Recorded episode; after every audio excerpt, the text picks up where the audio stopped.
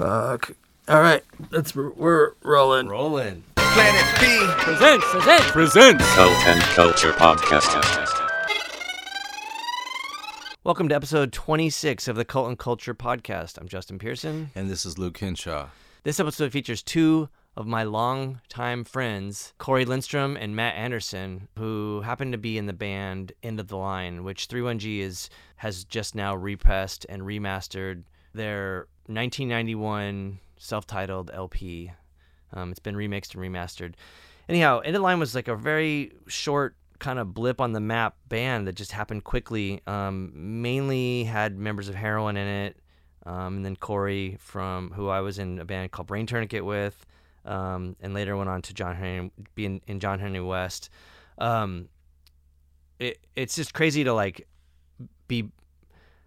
I don't know, like it's just crazy to talk about all this stuff from like my childhood and and you know I was I think when I first met those guys I was maybe 14, maybe a little bit younger, and then I think the first time struggle my first band went on tour it was with End the Line and at my tour uh, you know like we we toured like California or something but Yeah. I mean I was 15 years old Yeah. our friend Rob drove us around and so it's kind of crazy to just you know sort of reminisce about that stuff but also just to to look at things in a perspective of a record and a band that happened in 91 and how hopefully it's still relevant to people. It's definitely relevant to me. I think it's i think it's crazy to like just kind of look back at things because at that time i mean i had no concept of what it would be like to be in my 40s or you know have friends that are even older than me or, or you know even knowing what like music is about or I, I mean i was just i was a little kid. I didn't i didn't know what was going on.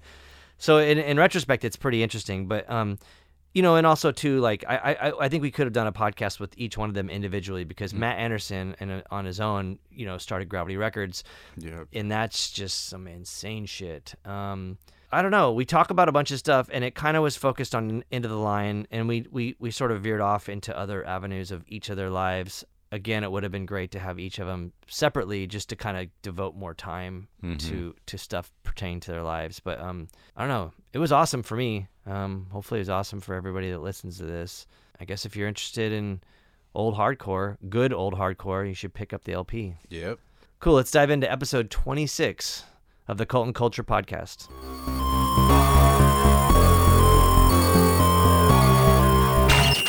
So, yeah, vocal IDs, if you guys can do that. I'm Corey Lindstrom. I was the vocalist friend of the line. How does that sound? Am I need more space or am I good? Okay. Matt Anderson, guitar player, end of the line. If that was what we were saying. So, okay, yeah, I mean, I guess let's start with the the start of the band because, um, and correct me if I'm wrong, but it was put together as like a some kind of like fuck you to the rest of Amenity, right? From Mike Down. Because they were they started House Suffering. I think he was like upset about that. I heard it was more like not the amenity guys, but like the amenity fans, like as maybe the Chula kids were Uh-huh. saying, Mike's a sellout, and he wanted. That's just what I heard, you know. But I wasn't directly involved, Yeah. so that's just what I heard. but that performance was fucking killer. Like he went nuts, and I was like, yeah, there's no no competition there. You know, I mean, that was wild. right. It was. I don't know if it was a direct fuck you, but it was kind of an Like a competition. like, and also he was sort of felt um, dissed as soon as um, House of Suffering. I don't want to speak for him, but as far as I understood it, he felt a little dissed after he'd been in Amenity all that time and everything he had put into the band, and then they broke up, and House of Suffering just came along, and everyone was like, "Oh yeah, let's go," and he felt a little left out, or I'm not sh- positive about that, but it was he was also done with hardcore in his mind. He was moving on, and this was going to be his final like. I'm done, and this is like Swan my song. like exclamation point Into the on top of it. Yeah, but so it was only supposed to be one. Show. It show. was going to be one show. Yeah, we we talked. Me and him were hanging out at his house, and he was like, "Let's do this one show. This band, is all hardcore, as hardcore as it could ever be, and you know, it's going to be." And it was in relation to House of Suffering and all those and Chula and all that, but not as a. I wouldn't call it a fuck you. It was more like he was hurt or something like that. Maybe Yeah. a little fuck you or, you know, revenge or you know whatever you know whatever it may have been. But it was his one last. It was supposed to be his swan song and uh-huh. his like he went to hard. hardcore forever. I remember just seeing him just go yeah, berserk. no, he, it was. It was a cool show. He played that one show for sure. So then well, there was the transition where like there was gonna be those struggle into the line dates, and he quit like the first day. Is that what happened? I mean, I I think he did the one show. We were done. We were, and it was like over as far as I remember it. And then we just had fun at the show and liked the band, liked the music, and I just molded over for a few weeks. And we just said, you know what, let's have Corey, or you know, we knew Corey from Brain Tourniquet, Yeah. and just I think we were living together by then. in the Claremont house. yeah. so I just remember like getting ready, and they're like, "Mike's not coming." Like Corey, and you wrote the lyrics like on the way up to L.A. To maybe that's show. what it was. Maybe Mike was agreeing to do more shows. I'm not clear on on that part, but I do know that somehow at some point we just said, yeah, let's just do it. with Corey's got our artifacts here. And we got this flyer here. Yeah, And Corey was vocally fitting the band better. Ex amenity singer Mike's new band. Yeah. So that Oh, was so the- it was okay. Then that's true. yeah. Because I remember he quit and he was like, I don't want to go on tour with a bunch of kids and like I, I don't know who, he- who Really? that was. So what I never got was who set those shows up? Is that you? I, I just remember someone asked if we'd play this show. I don't know. There was what was it? It was like the Dust Bowl in Boyle Heights. Someone Yeah. actually died outside that show during the sh- during the sh- during the show. Like, Wow, like really? gang shit. Like yeah, someone got shot. Not and related killed. to the show. No, no. Okay. But someone got shot right outside the Dust Bowl in Boyle Heights, and then we did the Red Barn. And I don't know what if there, there has to have been like maybe one more. Oh, or- San Jose. so, we went all the way up to San Jose. We went all the way to San Jose, and I got that flyer here. And it's so funny because they didn't even put the date on it. but it's right here. Fuck, Oh, it's yeah, a party Blat- in San Jose. Yeah. Blatz, Jackacid, End of the Line, They Be from San Diego. Don't forget the Struggle for More Beer, them too. and the Screaming Cunts, the fabulous house band. Two dollars for the keg charge, but there's no date on this. But it had to be the like uh, you know the third day, the days right after these shows. You That's know? so crazy. yeah, so I think there was like three shows. So and I don't know who who set those up, but that's funny. Obviously, like the, we might have Downcast might have like re- been responsible for putting this on this one. They didn't play. Oh, they didn't because maybe they canceled. Engage played. Y- Remember Really? Engage But on that San flyer, it says that Struggle is like on Verm or not Vermiform, Vinyl, Communications, yeah. which soon to that be w- on Vinyl Communications Records. Which I don't know. What, So that might have just been something that was like a possibility, maybe that was San Diego talking about or something. Yeah, or it seemed don't know. logical at the time. yeah. But I kind of recall like this show and the one, the Red Barn one, the next night, Yeah. kind of being where we all kind of became friends with uh, Downcast and Kent and Mm-hmm. Ebullition, or um, excuse me, No Answers because Ebullition had probably just started. Yeah, and then and then and then we did the two, the struggle and the end of the line records with Kent. Like we all and I remember just like him, Kent, and Downcast kind of like be being part of the fold all the time. Yeah, we did a lot of stuff with them. Yeah, And so we owe them that as like pulling us out of this San Diego, I wouldn't say obscurity, but like San Diego hadn't taken off yet. We were doing these tiny little gigs. The Che Cafe was like the biggest thing we had going, you know, Yeah. because we never were part of opening for those uh, Tim Mays shows or Fine Line Entertainment, Yeah. like at the Carpenter's Hall. well, we were or- too young. Though. Yeah, yeah. You know, so Amenity was like opening those gigs. Yeah. You know, The, so the there was the um, SDSU back door, which Right. is like where Inside Out and all that shit was and I kind of think Dan Dagan might have had a hand in booking those ones. Remember Oh. him, Straight Dan? uh-huh, yeah. He might have had a hand. He was a student there, and um, he might have had a hand in booking some of that.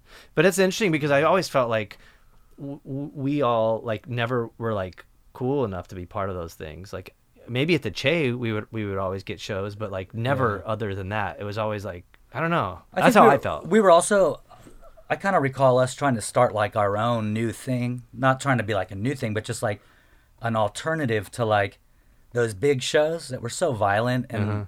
and yeah, you had to be connected with the booker. You know, that's Yeah. why like a band like Santa Claus opened every single one of them because they like knew the dude. You know, they knew Yeah. it was a guy who, you know, they they would open for everybody. Yeah. You just had to have an in, you know, and then like we kind of started our own thing where we were the in, and it was like you know heroin struggle um and you know even like Pitchfork was kind of like rising above that. They were doing some opening slots. They were playing iguanas and some big shows. oh yeah. But like and Force Down kind yeah, of was Force in there. Down in there. We were doing, and then the, those backdoor theater shows at SDSU were probably the biggest. They were huge, shows, or of they that- seemed huge. Yeah. of that.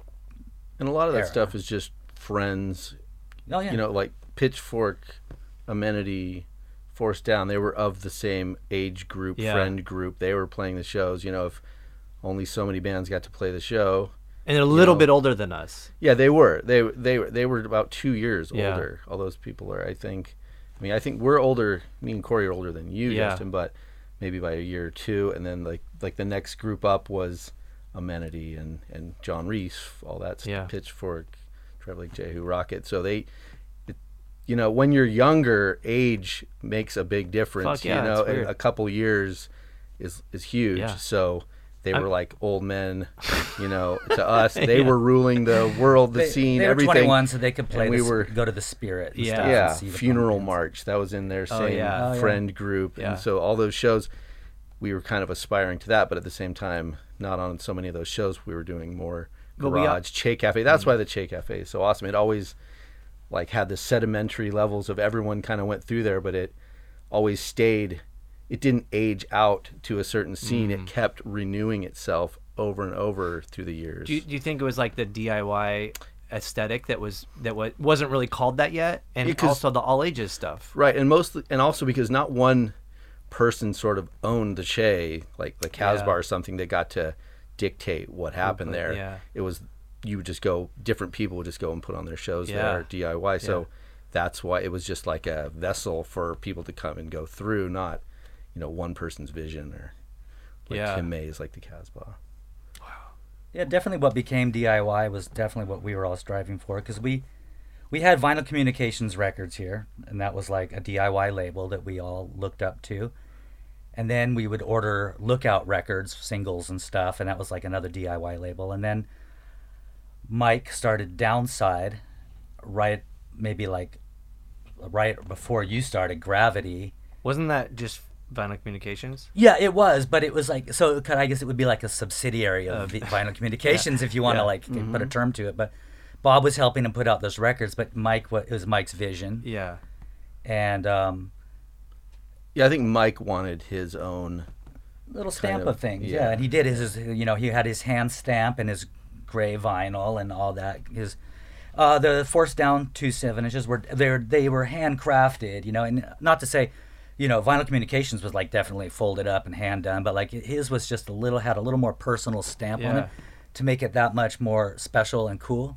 Which I think really influenced at least 31G, but I think also Gravity too. Oh, completely. I mean, yeah, VC really like what we're talking about. The older people, Bob can't be understated is how important with his Fuck, yeah. Mm. his shows, his studio where he had the shows, his studio recording, his record store. He built up the whole Chula Vista scene, and then Amenity kind of took it from there with the uh, whole crew down there. So they were the bridge that brought everybody in to thinking, oh, making DIY in San Diego so kind of what to do Yeah. and aspired after. And as far as yeah, downside, I was completely for gravity inspired by the stamping and it was mm-hmm. just like the next logical. I wanted to just make it more hand done, but it was the idea was started by Mike, Yeah. really. I mean, And then it took off across the country and the world. This that handcrafted seven inch.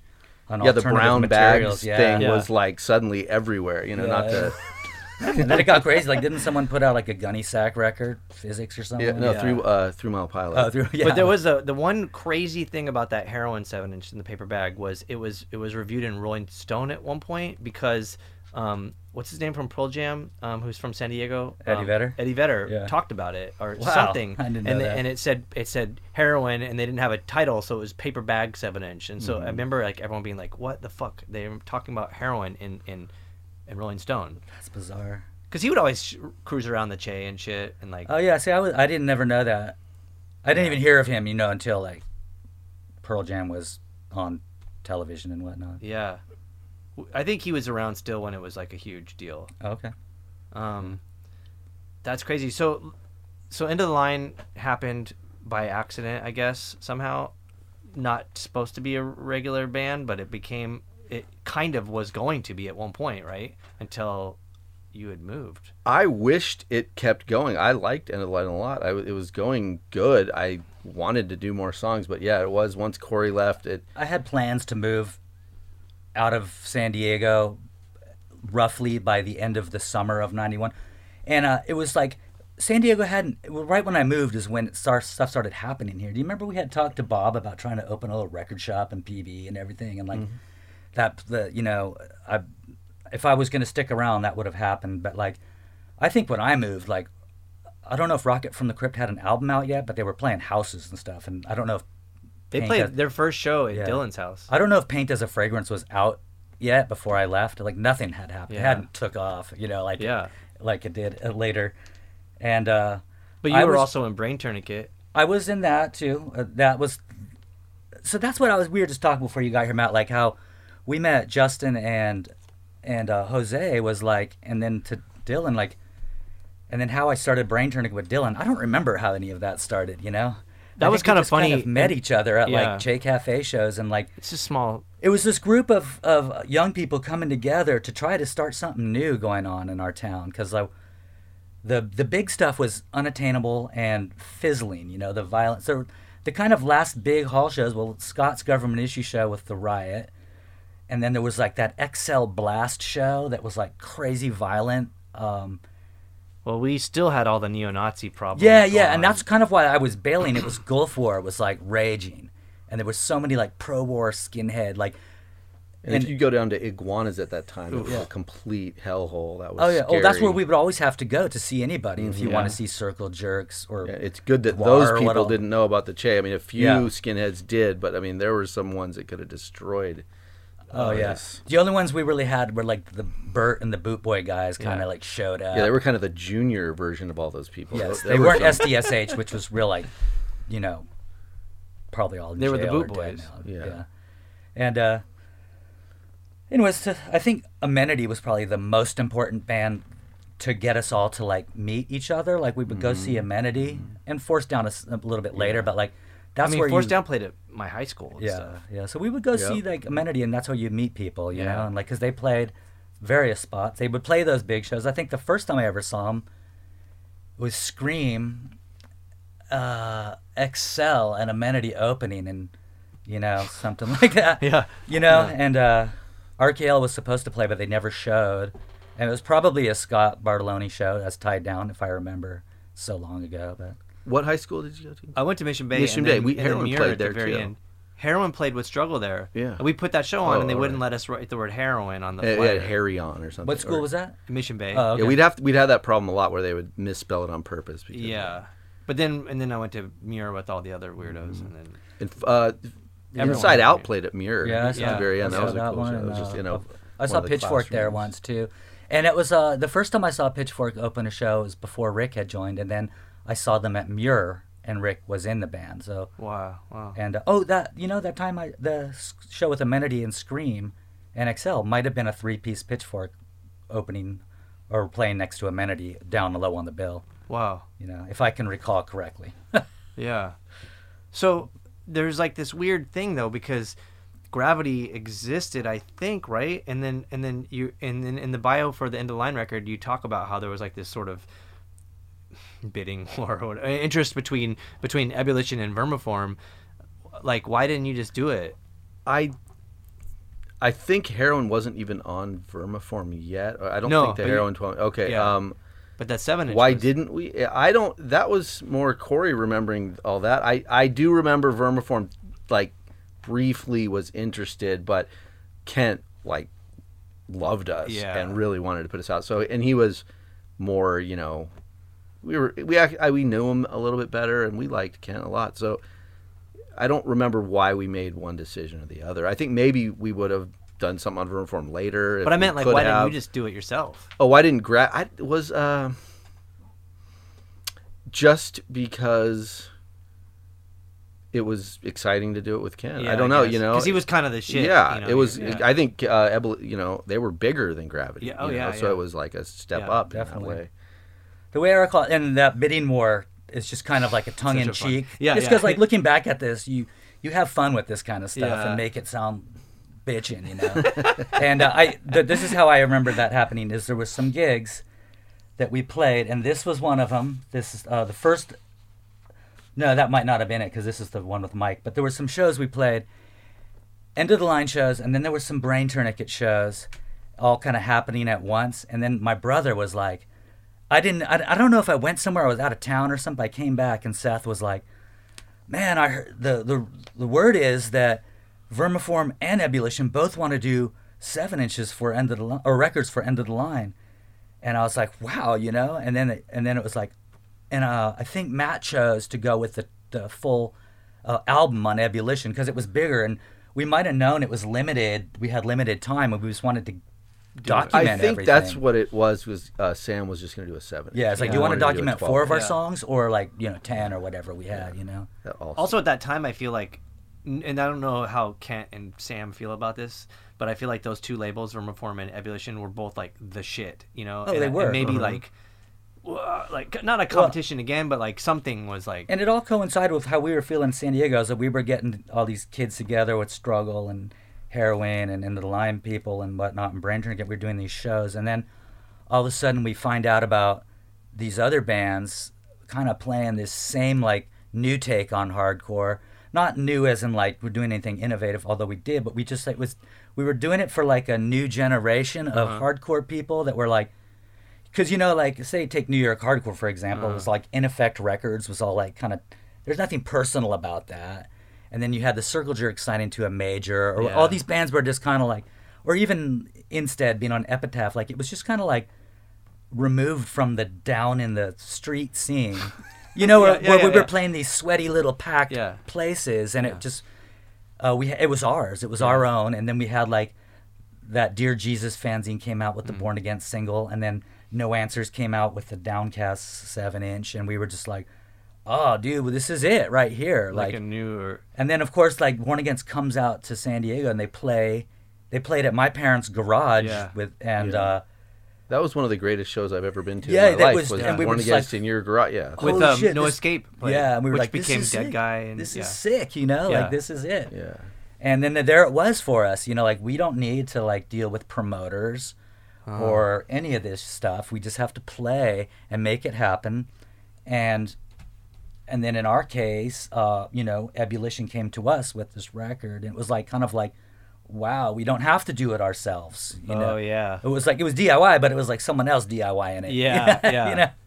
That's a that is, that's a really interesting thing because I also think like we didn't know it at the time, but in retrospect, it seems like all of the stuff that was happening was like like you. I think you said the word personable or more personal, but also it was like we were more socially conscious, and it was Oh, it wasn't like m- macho bullshit. You know, like I think precisely. and, and and and maybe, but maybe it was already kind of happening with like Born Against and like um, even like the New York scene with like um, nausea and stuff like that. You know, like it seemed like that was already kind of there with like c- sort of anarcho crust stuff. But in San Diego, it had we, everyone seemed like more artistic and That's into based on drinking too. Like a lot of those bands were kind of like drunk punk or even Nausea. Yeah. You know, Nausea's bitchin', bitchin' band, but Yeah. like, you know, it was more like, um, you know, forty ounces, blah. You know, we were just like, and we weren't all like everyone in San Diego wasn't straight edge. Those, but those who weren't, it wasn't like it was a booze based scene. Sure. you know what I mean? Like we were just like into like getting the bands out there. Oh, no alcohol at this show. Well, no one's gonna drink. You Yeah. know, that's cool. Or you and drink in the in the bushes. At the Yeah, exactly, totally. Yeah, But like, yeah, we weren't. No one wanted to ruin our scene. we Yeah. really cared about it. except Actually, except Bert. yeah. Yep. Uh, no offense to Bert, but he he did try to put out a struggle record like ten years ago, and I was like, if, I was like, there's no fucking way, like reissue the struggle. I was like, there's no way, dude. I've been beat up way too many times by by you. Like, there's no fucking way. I saw him pop up in that amenity reunion video at the beat. You Yeah. know, and uh, funny. Supposedly he said sorry for all that, but he did you know, apologize. Still, yeah. yeah. I, I just think like, yeah, I can't have someone put that out. Mhm. Yeah, to, right, beat up, I to think, at least two of the members of Struggle. Right. Um, and one thing I remember about the early '90s stuff is hardcore. Maybe all the people, like we were saying, the different age groups, they were even fading out. And I, the early '90s was considered at the time all of our groups of bands, and even Gilman and East Coast Born Against. A kind of a revival or a second wave of hardcore. Which was that was what it was a- called at the time. Like Yeah. people were literally saying that. when Like, it was probably a third wave or Yeah, fourth probably- wave by then, actually. But yeah, Probably actually, but like Yeah. it had it had never died through the eighties. No, no, no, And I think it kind forever, of, but I punk and hardcore. kind of think it was fading, like in the late eighties, Mm. and it was either metal or whatever it was had turned in, it had turned into or had gotten so big, but like the true small grassroots level band, there was like a a wave, and maybe it was like third wave, who knows, but fourth, fifth. around this time, I remember Agnostic Front played Iguanas. Oof, and someone on- died. and on their live at CBGB album with the two boots on the cover, and it was like that was just like no one was in out of us. I mean, whether we bought that or listened to it or not, but like that wasn't what we wanted. We didn't want that big packed hardcore, Yeah. bloody show. We Yeah. wanted like to look out whether you're a band or the audience and just see your uh, peers, friends, and you know right around. You know what I mean? It wasn't, and it wasn't. We weren't trying to be elitist. We just wanted to be open and like comfortable in our environment, you know, and not have the fights Yeah. and um, Yeah, and and not part of have that the is- divider between audience and and, that got amplified by the fact that San Diego was so violent. yeah. that maybe you wouldn't need, have that desire as much somewhere else. But in San Diego, it had been so violent through the 80s. I didn't go to shows in the early 80s, but it was late 80s and it was scary and wanting to just have nothing to do with that. And you did have to hide away. That's why the Che was perfect for that. It was completely mm. hidden away from all those old school people because they were at the Iguana still and they probably would have showed up at somewhat bigger shows. And I remember that that one dude that came along and like threw you against the car, and that du- that guy was scary as hell. Oh, he mattress? was from the, No, no, no. It was another, it was at a Monsula show in some kind of I forgot the neighborhood it was in. It was like a community center. Probably San a- it was in North in- Park. It's a San Diego. It was kind of one a one off venue. Maybe they had one show. Well, that's not true. Actually, I saw another show there. I saw The Ilano Club. No, it was it was it was some kind of art center. The only time I saw that, I saw Milo Aukerman and that woman from Night Soil Man and some other people do an acoustic show there. Oh. And it was and uh and then then there was the Monsula show there. And uh yeah, this guy, the rumor was he had I can't remember his name, but he had Yeah, just he- got out of jail and there was this this girl who came up and she like said whispered to me, That guy over there has been hitting on me all day. And I just happened to look over and the dude made eye contact with me and I was like, Oh dude. That's it. And yeah, he came over and roughed me up, and I had to get rushed out of there, you know, for he like pummeled me to death. I remember what he said. He he. You had red hair at the time. Ronald McDonald he said, "You Ronald, you Ronald McDonald looking motherfucker." And he I basically like, had the same hair but red. and, and I ran to the car, and you had you were like we had to escape the show from that guy. He was like the scariest. I was sore the hugest next day, but. I didn't have any uh, visible bruises. Yeah. He picked me up and threw me onto a hood of a car. Yeah, he like ragdolled him under the top of a car. yeah. That was like pretty common in San Diego. all the time. All the time. Just not to me until that night. Yeah, and it's nothing against like Corey not being tough. I mean, the guy was enormous, Oh, yeah, and we yeah, were tiny. yeah, You know. Yeah. I mean, I think I think the the two at least two times I can recall Bert beating me up. I was sitting down, and, and as he started kicking me, you know, and I'm like, that's not fair. Mm-hmm. But it's funny because it, it, one of the things that made me um, that I thought about was like when you look at a lot of those photos of the Che. A lot of them, like even of Into Line playing or Heroin or whoever, you can see all of the other people that were in other bands in the audience. So you can you can pinpoint all of them in there. The first row is all our friends. Yeah, And then what actually stokes me the most is when you see someone you don't recognize and you're like, that kid right there, man, he might, maybe he just walked into this Yeah. right tonight. And then he's going to the Che for the rest of his, you know, yeah, yeah. career as a Yeah. music fan. Something, yeah. Whatever you call it. But I mean, it, it kind of reminded me of like that that scene in, in 24 Hour Party People where they're talking about that Sex Pistols show and they're like in the crowd was like the Buzzcocks and the Damned and whatever and in the Clash or whatever. Like that that kind of makes it makes sense in a sense. Like where you look at it and It you're was, like, oh, yeah. there's all these people from these other bands. Yeah. Right. And you could go back to the East Coast, It's yeah. like that. Like Yeah. John Hiltz's basement on the East Coast must have had a same vibe. you know, Totally, it's yeah. Just like, psh. Yeah. and that it was what was was, special about that. And then I mean, that's also, I mean, music is what has kept like we haven't seen each other in 10, 15 years, whatnot. But like, obviously, music um, is what's keeping us like in contact and in you know here we are today. Yeah. You know. Well, it is kind of weird because I, I was saying how like there was a thing on Bandcamp that they did on on John Henry West, and I was like, oh, this is crazy that it's like very well written and, and cohesive article, and the fact that it's on Bandcamp for like whoever millions of people, I was like, this is this is crazy that like not that it shouldn't happen, but like it shouldn't have happened, and it's so cool that it is happening, you know. And I think that was how we started talking about End of the Line, I, I suppose, you know, which Yeah, Tony Rettman, he, he's written the New York Hardcore book and the Straight Edge book and the Why Be Something You're Not Midwest Hardcore book. He, he wrote that, and I'm still saving up to send him his paycheck for writing that. I haven't can't afford his fee just yet. you mean writing the, John, I'm the John. No, part, yeah, yeah. No, he's a great guy, and I was really stoked that he wrote that. And I, I think uh, he was throwing out the idea. He wanted to do some kind of thing about the.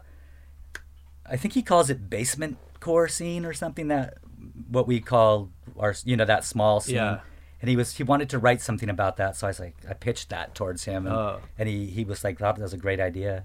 I mean, we didn't was have doing- basements out here, so we were just Yeah, yeah, we did the garage or the house. Yeah. It's the It's a lot harder to be in a band out here because you don't have a basement. Yeah. Yeah. Also, it's just a lot hard.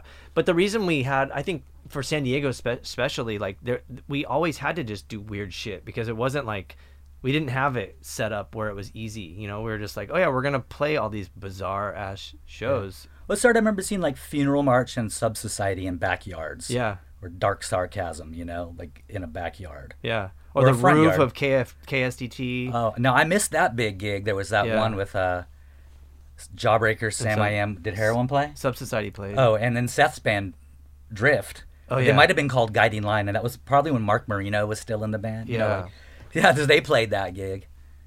And uh, I was at. I think I was on the Amenity tour. I did the. I did two tours as a roadie with them, and was so I was gone for big chunks out of summers, or, you know, and I missed that show. Yeah. W- Luke, were you when you were in Chula Vista? Where did you kind of like come into like the hardcore stuff? Was it like the kids and and Chicken farm. Chicken Farm? Because that that whole scene was like a little bit after all. Of I had this heard of those bands, but I. Uh, they had a lot of friends. Uh, the folks from the band Black Fork, I think, were Chicken Farm buddies. Yeah. Oh, Black Fork was a big Bay Area band. Yeah, and they would come down here and maybe play TJ with Yeah. them and stuff. And uh, what is the main guy from that band that has come up to the Bay Area? Uh, what is some of the people's name in that band? Who in in, In Chicken Farm and Ubaldo. oh, that's the guy. Ubaldo, like uh, is friends with uh, Cyrus from Black Fork and his um, partner Rameli. I, they are friends with him. Yeah. Well, it's it was always strange because there was such an important Chula Vista like vibe, but I felt like we were kind of I don't know. We all lived in Clairemont. and, Well, that's the know, thing like- is, Chula Vista had the DIY thing going because of Vinyl Communications Uh-huh. and Amenity. Because me and Seth used to drive down when we lived in Clairemont. We would drive down there and see shows in Vinyl, Communica- Vinyl Communications records Store, or yeah. or Bob's Yeah, uh, back Yeah. studio and yeah, see uh, you know anything. There's nothing going on up here. yeah. We would go down there. Sometimes there'd be something at UCSD. you know, Yeah. like that was not. But then there was like Unbroken, which was kind of had Rob, you know, from Chula Vista, Yeah. and then Santee, and and there was such a weird mix of of, of So by the stuff. time Unbroken started, I think I was gone, but I had seen them when Yeah. I've come back town to, to town to visit. But uh, when I lived here, Rob was drumming for Caustic Humor, oh, and um, they almost had a seven inch on VC, I think too. Uh-huh. But yeah, they were they were not um, they were just a punk band, Yeah. punk hardcore-ish band. They didn't have like any straight. You know, Rob was a straight edge guy, but like the rest of the band, um, this I can barely remember. You know, remember they had a rad guitar player who might have had a mentor's sticker on his guitar or so. Oh, yeah, You know, yeah, they actually played a big giant show, the No for an Answer hard stance um, head first Head gig down uh-huh. the big Chula Vista show that was down yeah. here. Out, out, And- outdoor. No, it was indoors. This is some Oh. hall, and Caustic Humor opened. Oh, okay. You know. So okay, so there's two things that I want to I want to ask you guys, and they they might they have nothing to do with end of the line. But so one was, Corey, at one point you were you were like maybe gonna book this GG Allin show. Do you remember that? Or and like it was right before GG died, and you were like, they need a backup band. He just got out of jail, and then he doesn't have a band, and you were like, brain tourniquet, and it was right before you moved. I don't remember that, but I do remember. Right when I moved, he came down and played the Spirit Club, and it was after that because I Oh. went to that show, I don't see. I don't recall this. I remember he came up to San Francisco. and you were trying to book it at the Alano Club in, in South Park, and I was like, this is fucking crazy, uh, GG Allin. You sure wasn't Adam Eisenberg doing this? I don't know. Maybe he was booking it, Maybe but it was you, Adam. but you were like trying to get Brain Tourniquet to be his backing band, which is funny because I was like, "What are you gonna do in the band? You you're the singer too." Yeah, I'll just manage. I'll just manage this. All right, so that's a little that's a weird one. Uh, yeah, no, I don't recall that, but I wish I did, and I wish it happened. yeah. That would be an interesting thing to have been part of. I do remember when he played at the Spirit Club, Adam Eisenberg, I was talking to him on the phone, and he's like, dude, we went to 7 Eleven right after the show, and Merle was there, and we met Merle um, Allin in the 7 Eleven. Yeah. But, Rob and uh, I went to that GG show and watched um, from the, the door, and it was so fucked. And Yeah, there's that famous photo of John Reis with a picture yeah, of. shit everywhere. Yeah, yeah, I heard that. I, I there's a picture of John and GG, and like it's just like, you know, above the neck. But I, I heard like below, below the photo, unseen was all the f- shit all over Yeah, GG. and no clothes. And, yeah. yeah, I guess I would have probably, I probably would have posed w- with with him with shit on him. Just Yeah, you yeah, know. I mean, shit. I know. yeah. So the other thing is too is like I, I, I if, if it's cool, I'd like to talk a bit about gravity because it seems so in in retrospect, it's so insane how it happened and and where it went and how massively um, important I think it is and had become. And I know I know maybe you try to like when we've talked about this in the past, you try to sh- skirt away from like talking about it, but it really changed the landscape for a lot of a lot of people. And I, I think like I would love to know how you even came up with some of these ideas. I mean, obviously we were borrowing or influenced by Bob and and and stuff like that, you know, VC and and even Mike Down with the rubber stamps, but like it took off and like became just so crazy as far as the aesthetic.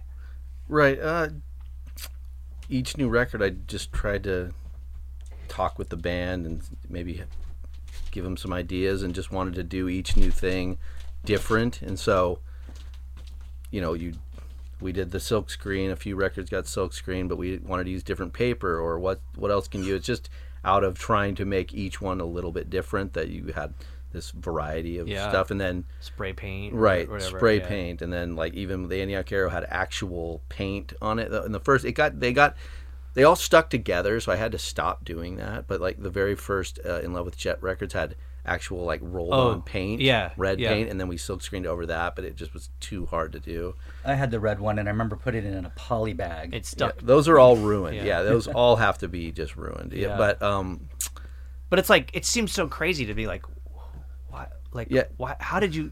It's such like a basic thing that you came up with, you know? right the way things just kind of you know evolve you know you, once you have this idea it just mushrooms out from there where you, you're like okay um well what else what we Yeah. did that let's do something else you just have to keep thinking of new ideas Yeah. and by and it did catch on with other labels and other you know at the time you know to this and it helped you know it really made it look diy it had that personal feel where it went along with the music in that way the Mm-hmm. vibe of the music and the thing with gravity though it wasn't just the packaging that was diy i was also recording the Yourself, bands and you know out, down to every little element. And, and it, in my mind it was because i was somewhat cheap and didn't wanted you know records are expensive to do and Yeah. i wanted to um, keep the costs down. So i was like well i'll just buy a recorder you know i'll buy Yeah. a 16 track record the band. So it, some of that made it hurt you know like the recordings aren't so great Uh. because of that it's basically i'm mixing a thing i don't know exactly how to mix things you know it's a cheap little Yeah. studio so in a way that i feel like that's a well, maybe a negative side the way the recording some of the recordings turned out because of that but it Hmm. But was every recording engineer or producer did their first recording some some yeah yeah but right but i did multiple records like not that great but it's not it some of them sound fine Uh-huh. you know i think you know the like earthless record and man is the bastard those turned out great there was a certain few that really turned out okay but um but it was more just trying not just to save money but it was gonna that same diy just taking what's the next diy thing you can do you know it, it was like down to you know packaging every single Yeah. record you know i mean it's just the what it is to run a diy label But that's know? crazy because even Corey brought up like he was like, how did or uh, wh- yeah, one of you guys were at you maybe you asked me we are like what where did we record it at or where are the reels? We shared a reel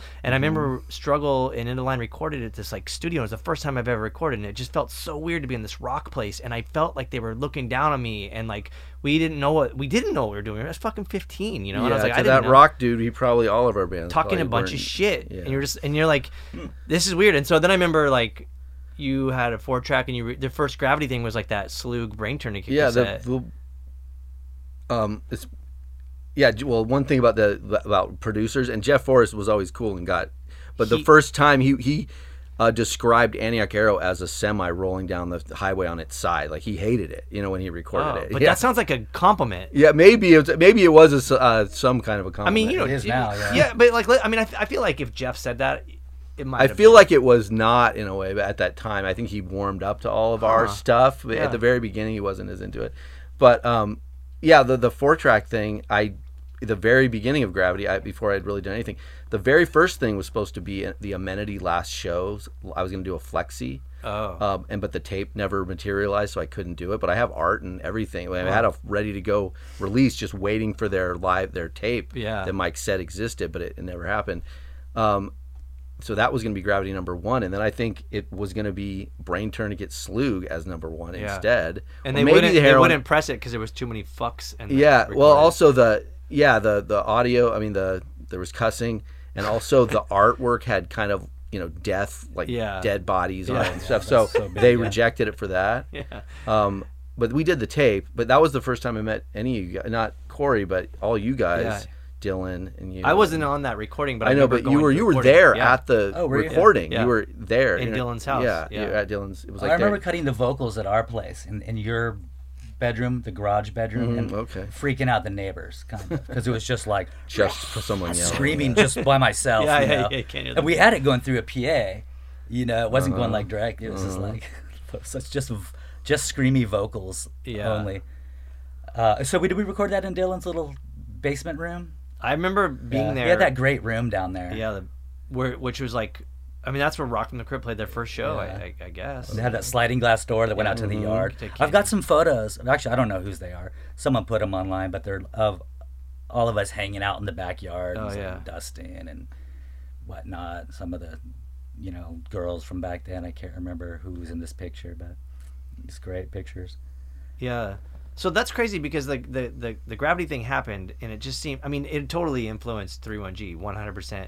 And it was kind of funny too because I guess now like you're saying you had left before Unbroken started, but I remember the first the first 31G release was an Unbroken 7 inch and it was my my my my goal you know, I'm not in the band. I'm not in Unbroken, but uh, but the thing was like they were like we want you to put the 7 inch out and we and they had like only done stuff with new age records so everything was like shiny and glossy and i was like um and so at that point i had only been in struggle and, and done and done like kent's style and i was like cool i want like the shiny glossy seems like like professional like let's do that and i remember eric allen was like there's no fucking way fold over cover rubber stamp i wanted to look like shit and i was like what? Like that's so crazy man and and he wanted to make it San Diego. You know, he was like, make it fucking look like, you know, arts and crafts or what. I don't think he said like shit, but you know what I'm saying? like he wanted to make yeah. it look like that Oh, DIY yeah, homemade, aesthetic. Right. And I was I was like kind of secretly bummed. I was just like, what the fuck? And then he would like glue shit on them and like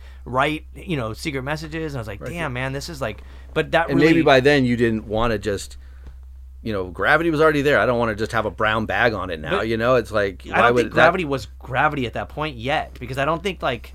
I, well i know it wasn't like as big but you know still like the heroin seven inches out you probably didn't seven- want it to yeah. just look like or a few other records so my you my, probably my- didn't want it I to think, just you know Well, I feel like, there was like the heroin seven inch in the in the paper bag. There was the struggle seven inch, which was like everything ebullition, like in a booklet. And then there was but they had a good look that totally black yeah, and white look Mm-hmm. totally like crass or something, which I thought was always cool.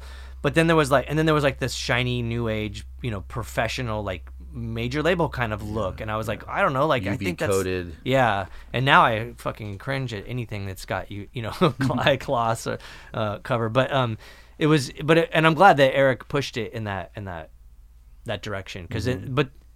But I think also too, like with the gravity That's stuff, more you- like an old, you know, to me the Unbroken looks like you know an old school hardcore record from Yeah. the '80s or something. You know, like to me it seemed like the Force yeah. Down seven inch. You know, yeah, just like that, or you know, like men, you know, just how you just the fold over, Yeah. black and white. Yeah. you know, not Xerox looking, but just printed. You know, just like you know, or it- kind it of boot, bootleg ish. Yeah, you kind of know? like that. A lot of a lot of you know offset, yeah. '80s hardcore seven inches look have that yeah, look. which is a which is a very awesome classic vibe. looking thing. It's good. Yeah. But I guess like in the '90s, you you didn't have the like um that aesthetic didn't have nostalgia or or something yet. You're just kind of like that was like what the bootlegs looked like or whatever. And you know, I wanted to pre- present something professional. You know who did that on a great was that label Simple Machines. They would they were doing offset presses on like three colors on what and just interesting looking Yeah, stuff. look- you know, that was some interesting yeah. looking stuff. That was but it was obviously run through offset printers and stuff. And so was some of your stuff too. So the end of the line record's a, a trip because it was essentially a bunch of recordings just thrown together and then Kent released it. Do do you know how many pressed or anything or how? I never I would say three thousand or something. I mean, That many? I don't know that guy. No one knows. Yeah, I and I, know. don't think they know. You know, they're they're. Um, I've book- heard their crazy- bookkeeping is. I don't think they did any bookkeeping that was like. At least they never showed anything to me. Yeah, or You know- or anybody. I don't know. Like I heard crazy sh- numbers for struggle shit, and I was like, "This is crazy." But then when this came up, I was like, "End of the line. This will be fucking rad." But I was like, "Damn, I wonder if everybody has this record or." Oh yeah, the, did you see there was some criticism like when we posted about it, like you can still find this in every record store, you know, stuff like that. But it's like, you know what? Who but cares? you can't. you know, What record stores are they going to? Because I mean, I haven't Yeah. seen it in in. or in- the used bins is maybe what this comment. but I still haven't Yeah. fucking found it. I mean, maybe I've I'm- only seen it. You know, I've only seen it used a couple times in all these years.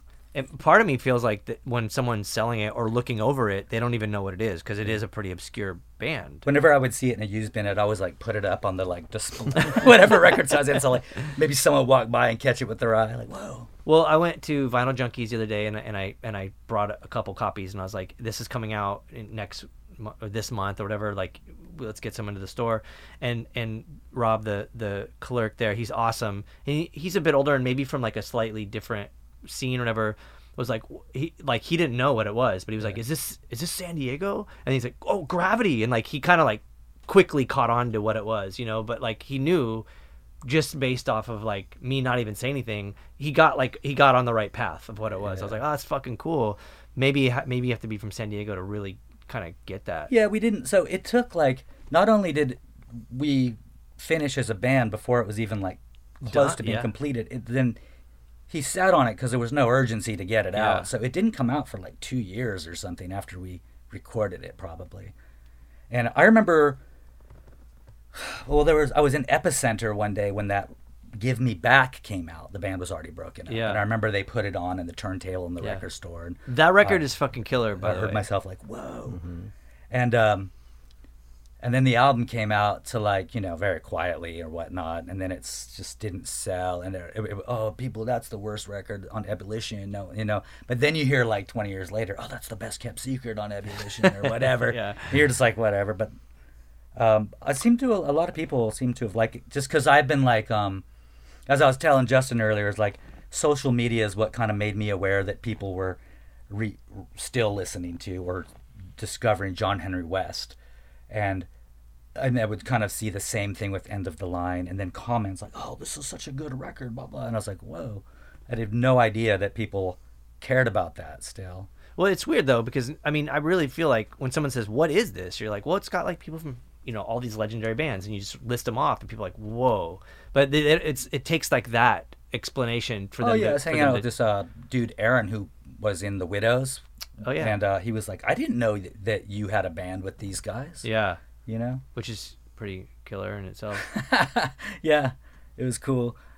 Um, I had forgotten that we had done that in multiple studios. I hadn't played the record in so many years, and then this guy who played in a band with Sarah Kirsch, I was shooting the shit with him about something, and he goes, "So was that done at like two different studios or three studios?" And I was like, "Man."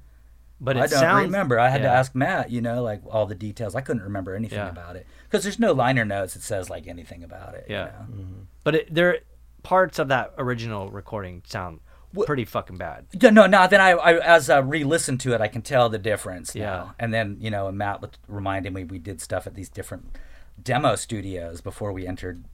I guess Double Time was probably still considered a demo studio at the time, but Wasn't in Double Time was um still at, at his house right in Santee. we recorded at a house that had like a sliding glass Yeah, door that went out to yeah, the yeah. backyard. But then when we went back to when we had John Henry West did the record with Gravity, we had Matt like in the you know, I guess the production seat. You know, Jeff Forrest was doing all the engine, you know, Yeah. mic placement engineering. I can't remember, but we had you in as like Yeah, that was when he moved to the. It was the like a first studio. yeah, the studio. Okay, and it wasn't really. It was more like a storage unit type spot. If Yeah. I recall. It's industrial. Yeah. Yeah. I think it, it's still out in that in mm-hmm. that general vibe. Where is that? El Cajon, Santee. San- Okay. Yeah. Yeah. And Jeff's it's kind of crazy to think about him.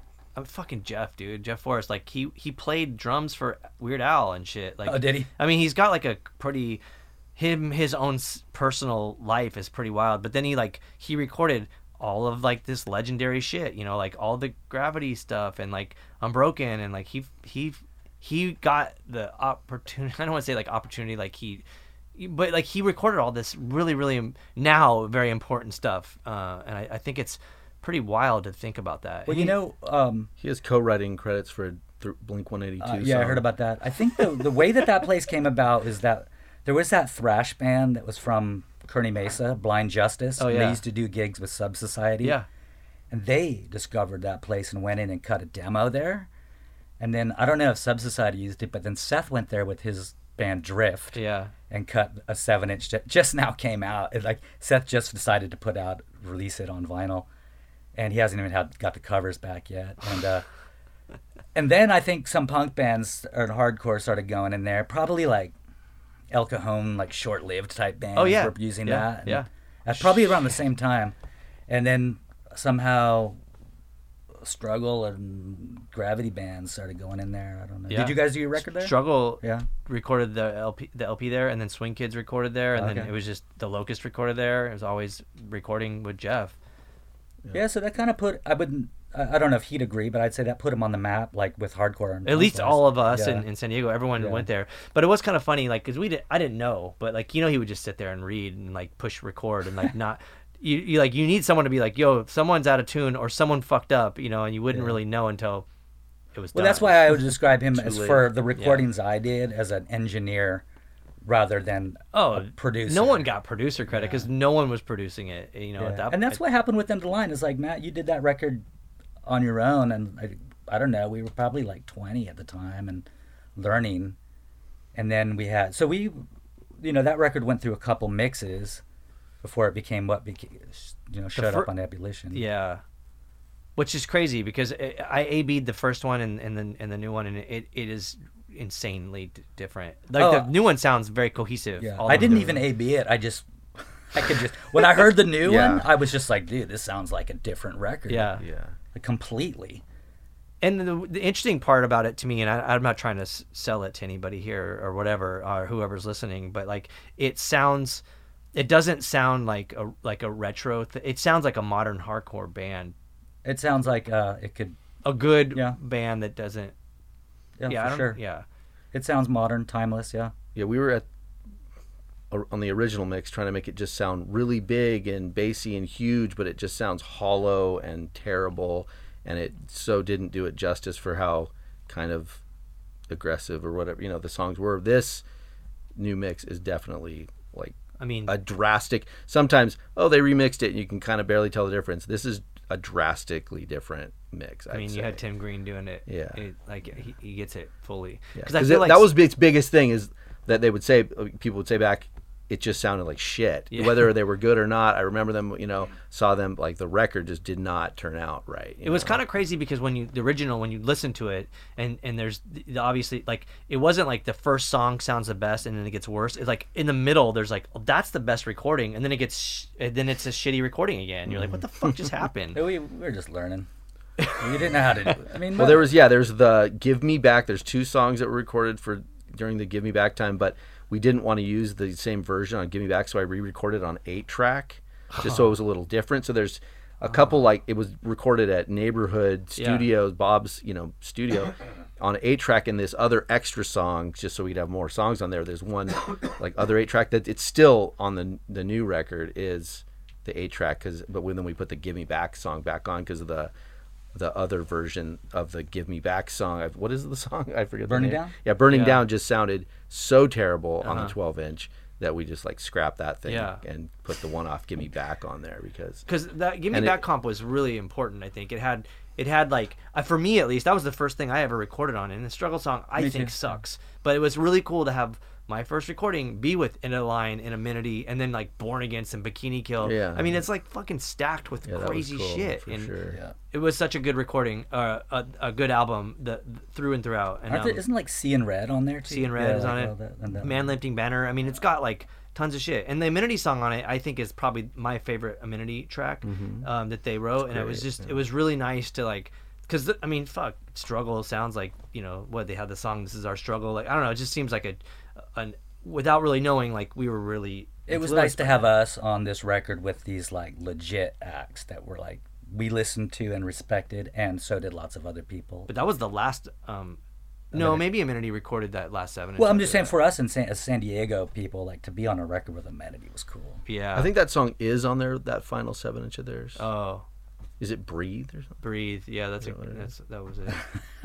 I can't remember song titles of a lot of this shit. I barely so know many years, my yeah. own band song titles. Oh yeah, I couldn't.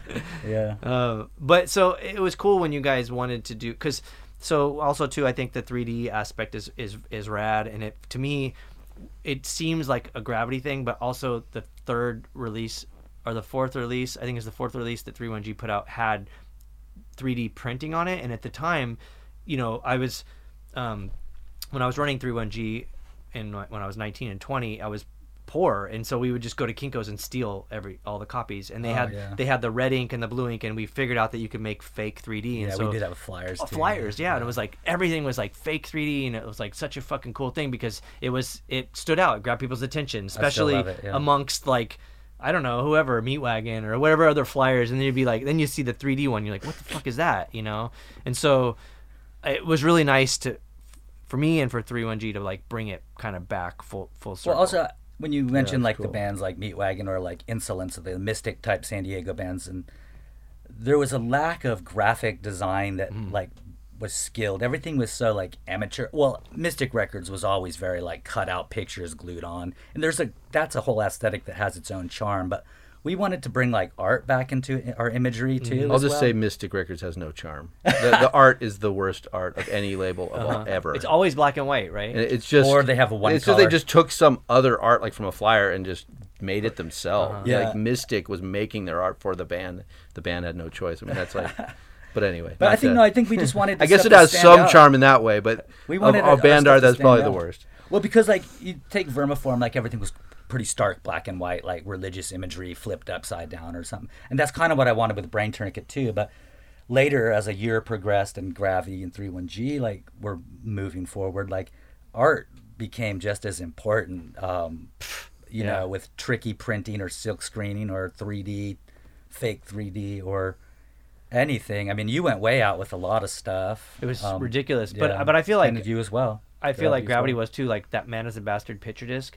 It's in a sleeve. It's like why? Like not Yeah. like I'm not saying this like why did you do this, but it's like that's such a bad idea to hide the picture disc. But it's so brilliant because when you pull it out, And it was never advertised as a picture disc. it Yeah, was just here's their 12 It just happens Yeah. to be a picture disc in so. That- killer. That was cool. I, I I think that kind of shit is the is the best when it's like special and secret. It's because I think maybe at that time too, like we started tapering off from like going and finding stuff.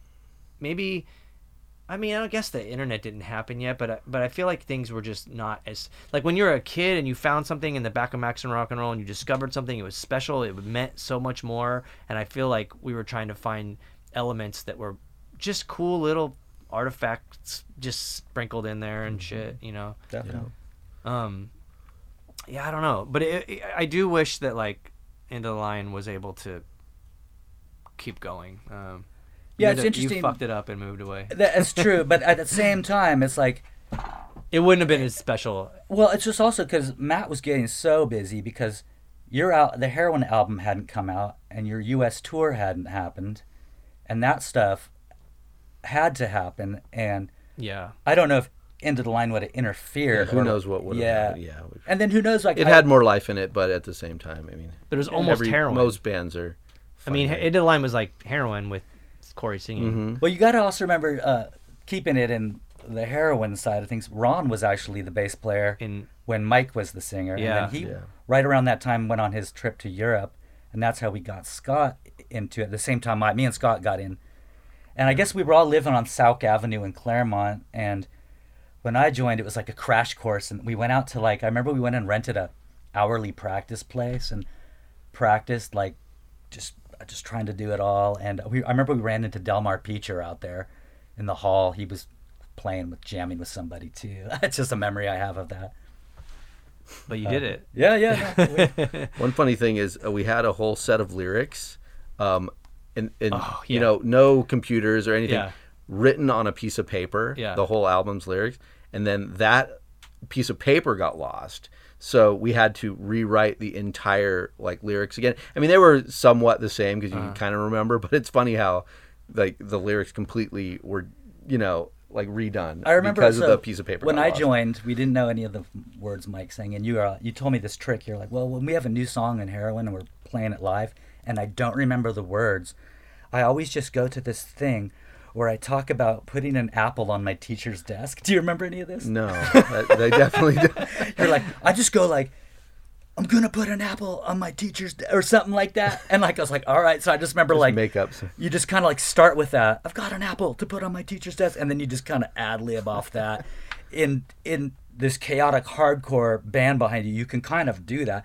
And then I remember like on in the car, like to this Yeah. gig, like writing lyrics, and then Rob's like helping me write lyrics, and he had given me these lyrics. It's something about forked by a freak or something.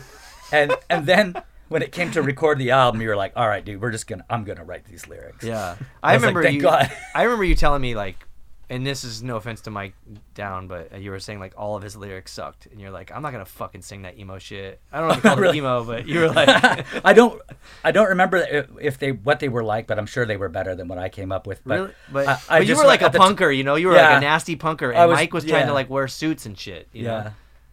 know? I don't know. That was what I, I'm kind of trying to recall the time period. Was it when Mike was doing his dinners, like the uh, the uh, Yeah, the Italian La Familia. restaurant, Uh, the Italian restaurant, and then he did the the Chinese restaurant too. We did those dinners down there. But he, I remember he tried to make um, ties for Downside, which was like his record label, and I was He like, did. and I feel like we were all kind of just like, fuck this. It was, you know, he was moving on to something totally different, and that's why he did his end of the line departure because Hmm. he was moving out of hardcore, you know, which, you know, I totally f- did the same. You know, there was a point where I was like, it was like after the John Henry West tour, I was like, I didn't feel like I had much more to like offer into that scene, and like I, there was very few bands that were like grabbing me out of those, and the ones that did were the ones who were playing like more of an older punk, like Los Crudos sounded like they could mm. have been like an 81 hardcore mm-hmm. band or something. Mm-hmm.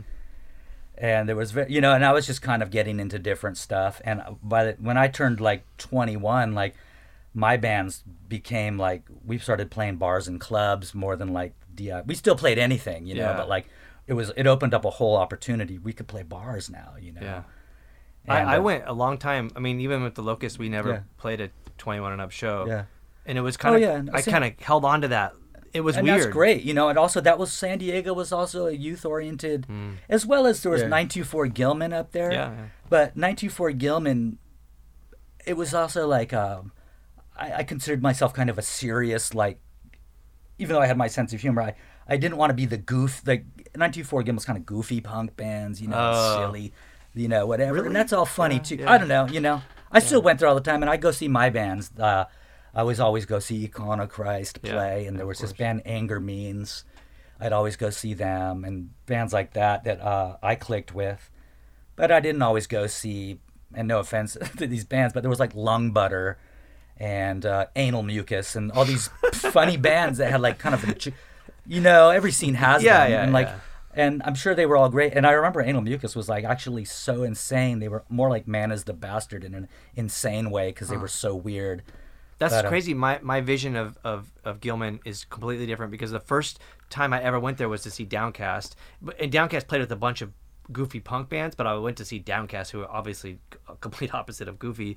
And then and then I remember like you know periodically going there a couple times. Struggle played there and it was pretty bad or whatever. But going and like seeing the Slap a Ham festivals, um, you know like whatever they were. Yeah, I guess Slap. That was probably curated to use. and then and then it's generic yeah, term, then it was like all crust and it was all like Yeah. you know man is a bastard. and So when Jesse Townley from Blatz booked it, he loved to mix bills. Yeah. You know, with all kinds of stuff. And that was always like so we would go play there, like say John Harris would play there and be like, Oh, we gotta you know, we'd play with Jawbreaker, Born Against, or whatever, and then there'd always be like some silly bands on the bill too, Yeah. and it was all right. But that's fine. That means you can go outside and chill for a Yeah. little bit. Yeah. Yeah. But there was also bills that were like strong the whole way through. Like I would, I remember seeing Neurosis, Nausea, Econochrist, Filth, or what? It's like a Yeah. strong bill, top to bottom. Like you know? stylistically too. Yeah. Yeah. and maybe a, another person booked those. I don't know. Yeah. But there was all yeah. There was and that was the best as like, you know, there's nothing wrong with variety, but when you're 20, you know, you want to see like a full set of rad bands. Now I wouldn't even sit through a five band. Show. But I feel like everything San Diego had had to have variety because there wasn't there wasn't fucking five bands that sounded like Born Against in San Diego.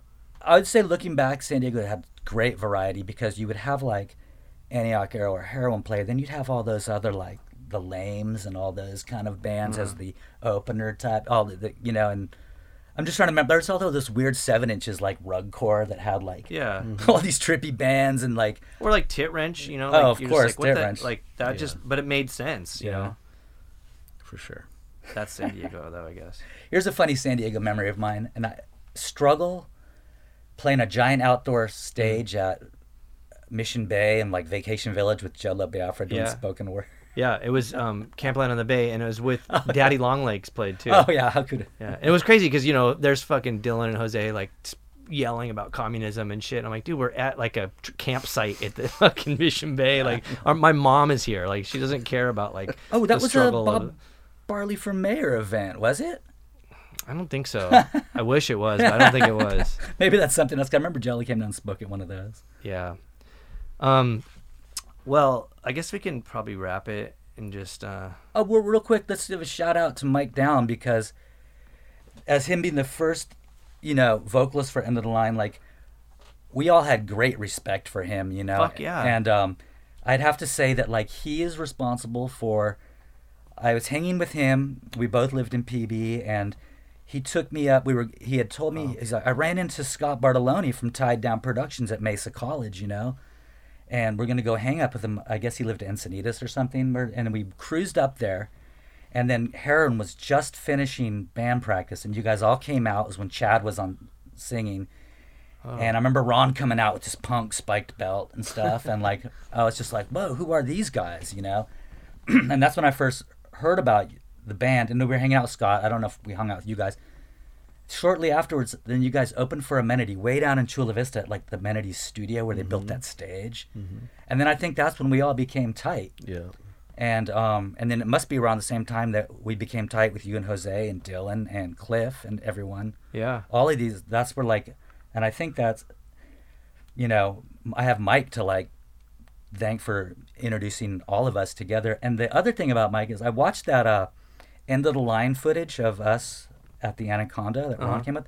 And my stage presence is just like Mike down. I'm like, holy shit, I look just like I'm moving just like Mike. All the like, you know, jerkism. Like, oh, I must have been like the guy I watched the most Weird. live, you know, because you, you had videotapes back then of watching bands, but you would always be watching like Flipside video, and it was like the generation before us, and then like, but watching right up front into was always, I guess it was Mike, because like I mo- I thought I was moving just like Mike, and, the eventually I time, got right. You didn't know that at the time. No, no, Yeah. because like, and then late looking back, and then of course I got more into my, I would hope my own thing, or or I was biting somebody else, you know, or whatever. But yeah, I was fully biting Mike down at that, and uh, even when he quit End of Line, he was. I know you became you were tight with him still, you know. But I, I remember going down to his apartment and like. We would go down to his when he was promoting those restaurants, and I was always trading records with him in our apartments. Like we had records out on the floor. We were always trading like, uh, and I remember I ended up with a stack. I don't know what I traded for him, but I had like a stack of SSD. The kids have had their say bootleg seven inches, and I, I and, and I had them. It was like six or seven of them, and you know I was just trading them for years. And you know I'd always like pull one of those out when I needed to trade something. And I kind of recall trading the first ever Smashing Pumpkins seven inch to him. And I got, I was at KSDT radio and like this promo package came and I fully intercepted it and looked in. I, I never heard of this band. And they had sent it out to college radio and I snagged it and then I traded it to him. Cause by the end, for, it got rare pretty quick, Yeah. I think, you know. But anyway, it's just a little memory. But he he's a trip because I mean for for me it was always like and, and Amenity and Force Down, like it just there was so much like style involved and like um the the nuance of, of of him being like punk was really really important. I remember, fuck man, when I was like probably twelve years old or thirteen, he worked at Slash and Crash Records right on. I remember that place. with Rob from from um Force Down, and yeah, I went into like just you know like a shitty skater, and I was like I I, I don't know what it was, but I, I was like gonna buy a skull ring or something, and then and they didn't none of them fit me, and I was like oh I'll just take that Iron Cross, and he's like do not fucking wear that shit, and I was like what, and I didn't know, and I was like it's Darby Crash, like he wears it, Yeah. and he's like it's racist shit, and like and then he really fucking got me on that path like the sort of like political stuff and being like vegetarian and like just really kind of like honing in on a lot of I think socially conscious stuff which which I felt lacked in punk and hardcore uh, at that at that time. Well, definitely in Southern California, hardcore it did. You know what I Totally. mean? We, it, like, there was little pockets. Like Long Beach had some crusty bands and whatnot. Yeah. And like, there was an iconoclast from I don't know north of Los Angeles, but like, uh, you know, uh, Amenity definitely had that Yeah. going, and they'd yeah. always play benefits Yeah. and stuff, and that brought yeah. made us aware of all kinds of stuff. You know. And the whole all ages thing was really Oh, he was so strong about that music is for all ages. His Yeah. stickers and shirts. Well, because I because I fucking missed out on tons of shit. Like you know, I was like I missed everything. Oh yeah, I remember Yeah. sitting out the back door of the Spirit Club. We'd sit out there and listen to Seven Seconds, Yeah. listen to Bad Religion, Yeah. you know, or whatever. Everyone came through, and but we were all too young. Yeah.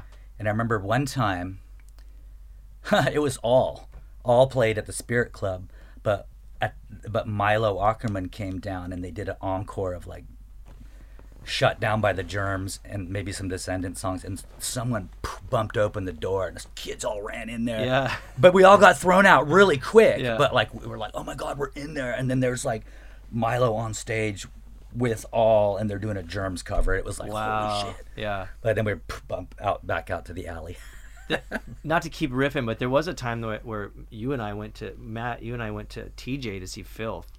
Do you remember oh that? no i was Yeah. there too dude Yep. But- that was when and- the cops came Everyone was on acid except me. Were you oh, on acid? i was on acid now I don't think I was. Dude, everyone was like, because Rick was with us and he gave everybody acid, and I was like, was chris squire there I don't know, probably if we were on acid. uh so that show was intense too because it was they uh, ra- the DEA raided the place. it was dogma mundista yes. filth and uh, solution mortal Yeah. but they had became like more like slayer by then Uh huh.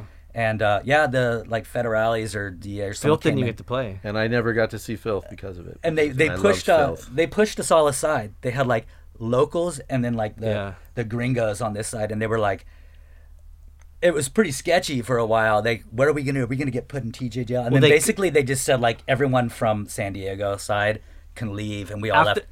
Do you know what happened? So they they were probably beat 'em. carding everybody, and, Oh, they, yeah. and like I remember You I were a under fake- 18, I had a yeah. fake ID, and they asked me my birth date, and I didn't know the fake one. And I was like, "Fuck!" And they're like, "You're going to jail." But someone had s- meth and tried to sneak out the window, and they shot him and killed him. So Oh they so they let all of us leave. And we just like booked back to to the border. Dude, we almost that was crazy. I I, was, I'm very- sure I was like I just had visions of like all the the TJ locals getting beat by the. yeah. yeah, as soon as we all left. Yeah. So they wait, were you never dead. saw Filth ever? I never saw Filth. Yeah, that was my crossed only out chance when to you were see you were in Filth. crossed out for a minute. Uh huh. You guys played with Struggle and Filth at the at the Che. Maybe I didn't see them. I don't know. Danny Uh, Conochrist. That's they. Yeah. Did Conochrist play that gig? That was when we first. That's when I first met Ben. We brought them down. That was when we started like actually realizing we could set shows up. You know, Yeah. we were like we were doing it. We were setting. Was that These when little I was parties- in Crossed Out? I feel like 'Cause you played bass You in played it. bass Crossed for out. for a minute in that band. Yeah. No. I. Right. I don't know if I played that show, but yeah, Okay, well they it's yeah. possible. I mean, Yeah, yeah. I remember then. And shortly maybe I, after- I did see him and I'm forgetting, but yeah, I don't think I don't remember. that same summer is like when we, we went up with probably end of the line and struggle up at Kent McClard's show and we were at his house you know looking at his cool records and they were telling us about when Iconoclast and Filth stayed there that they showed up and like pulled all these all this speed out and put it on Yeah. his table and started to, in front of Which is so fucking cool Yeah. compared to like I mean whatever I don't do speed but like that's just funny like to do it with, around with- Kent yeah, yeah that's like the ultimate. Uh, they were great though when they pulled up to the Che that the, it was the daytime still it was like Yeah. a daytime show and the the van door opened and and it was like that thing in uh it's like that scene in Fast Times you know when they like fall out but like out. they fall out the punkers fall out and the, all these beer cans fall out and like all the beer cans were like super expensive high end beer because someone worked at like a cannery or something. Oh, really? And but they were just fucking wasted, and I was like, dude, these guys. And then they threw, um, what's it called, razor blades into the crowd, and I was like, they're so cool. Yeah. Um, anyhow, that was that was Right fun. man. Yeah.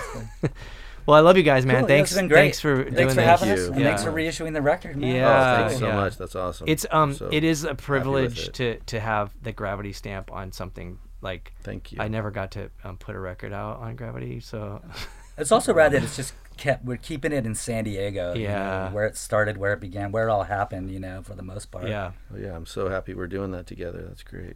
yeah. Thanks, guys. Thank you. Thanks. Cool. Thanks, Luke. Thank you. Thanks, Luke. Awesome.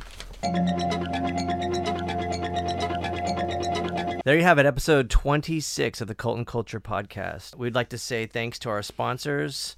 And also, we'd just like to say if you get a chance, check out Corey and Matt's work. It's pretty vast, but just check out all the stuff they've done. It's they're legends and awesome people, and their output into this world is is incredible and very influential. Lots of history there. Hell yeah. Um, so check out, you know, um, Gravity Records for sure. And if you get a chance, pick up a copy of the End of Line record, which is co released on Gravity and 31G. And uh, check out our other podcast, wherever you stream your, uh, your podcast from, it'll be there. And uh, thanks. Late.